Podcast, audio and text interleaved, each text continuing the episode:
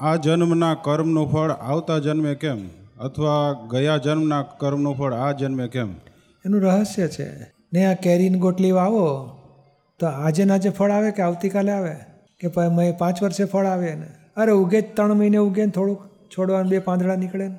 તો ઉગતા જ ટાઈમ લાગે ફળ આવતા તો પાંચ પાંચ વર્ષ થઈ જાય. એવું મનુષ્ય જીવનના બીજ, એને પચાસ, સિત્તેર, એંસી, સો વર્ષે ફળ આવે.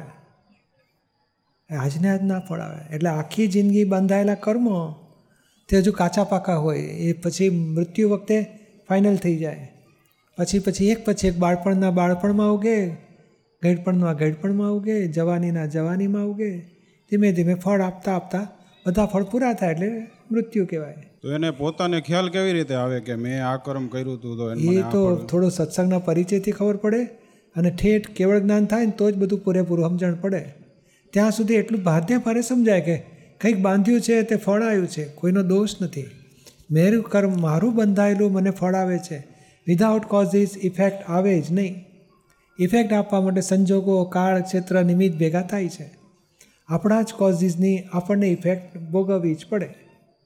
એ દાદા કહે છે ને ભોગવે તેની ભૂલ બન્યું તે ન્યાય. આ જ જન્મ મળી જતું હોય તો મનુષ્યને ખ્યાલ આવે ને કે મેં આ ખરાબ કર્યું હતું મને અત્યારે જુદી રીતે મળે છે ખરું. તો એ પોતે શુદ્ધ રહે ને?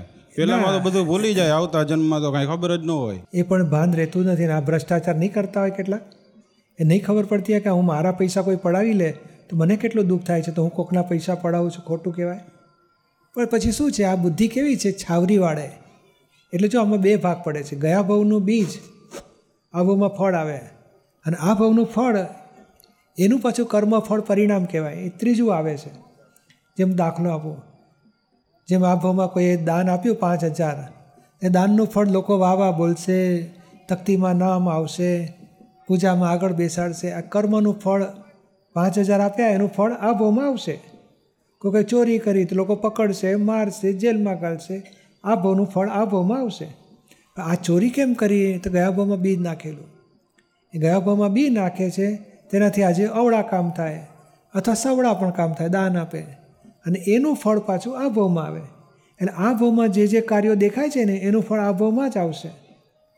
અને અંદર પાછું દાન આપતી વખતે થાય ને, આ વધારે પૈસા ખોટા અપાઈ ગયા, એક પૈસો એ નહોતો આપવા જેવો. તો એ એને આવતા ભાવનું બી નાખ્યું. અને આ ચોરીવાળાને થાય કરે આ કેટલું ખોટું કામ કરું છું, ના કરવું જોઈએ તો આવતા ભાવનું બી સુધારે છે. બાકી આ ચોરી કરવી એ ગયા ભાવનું પરિણામ છે. અને ચોરીનું ફળ આ ભાવ એને માર પડશે. દાન આપે છે તો એને આ ભાવમાં સુખ ભોગવશે.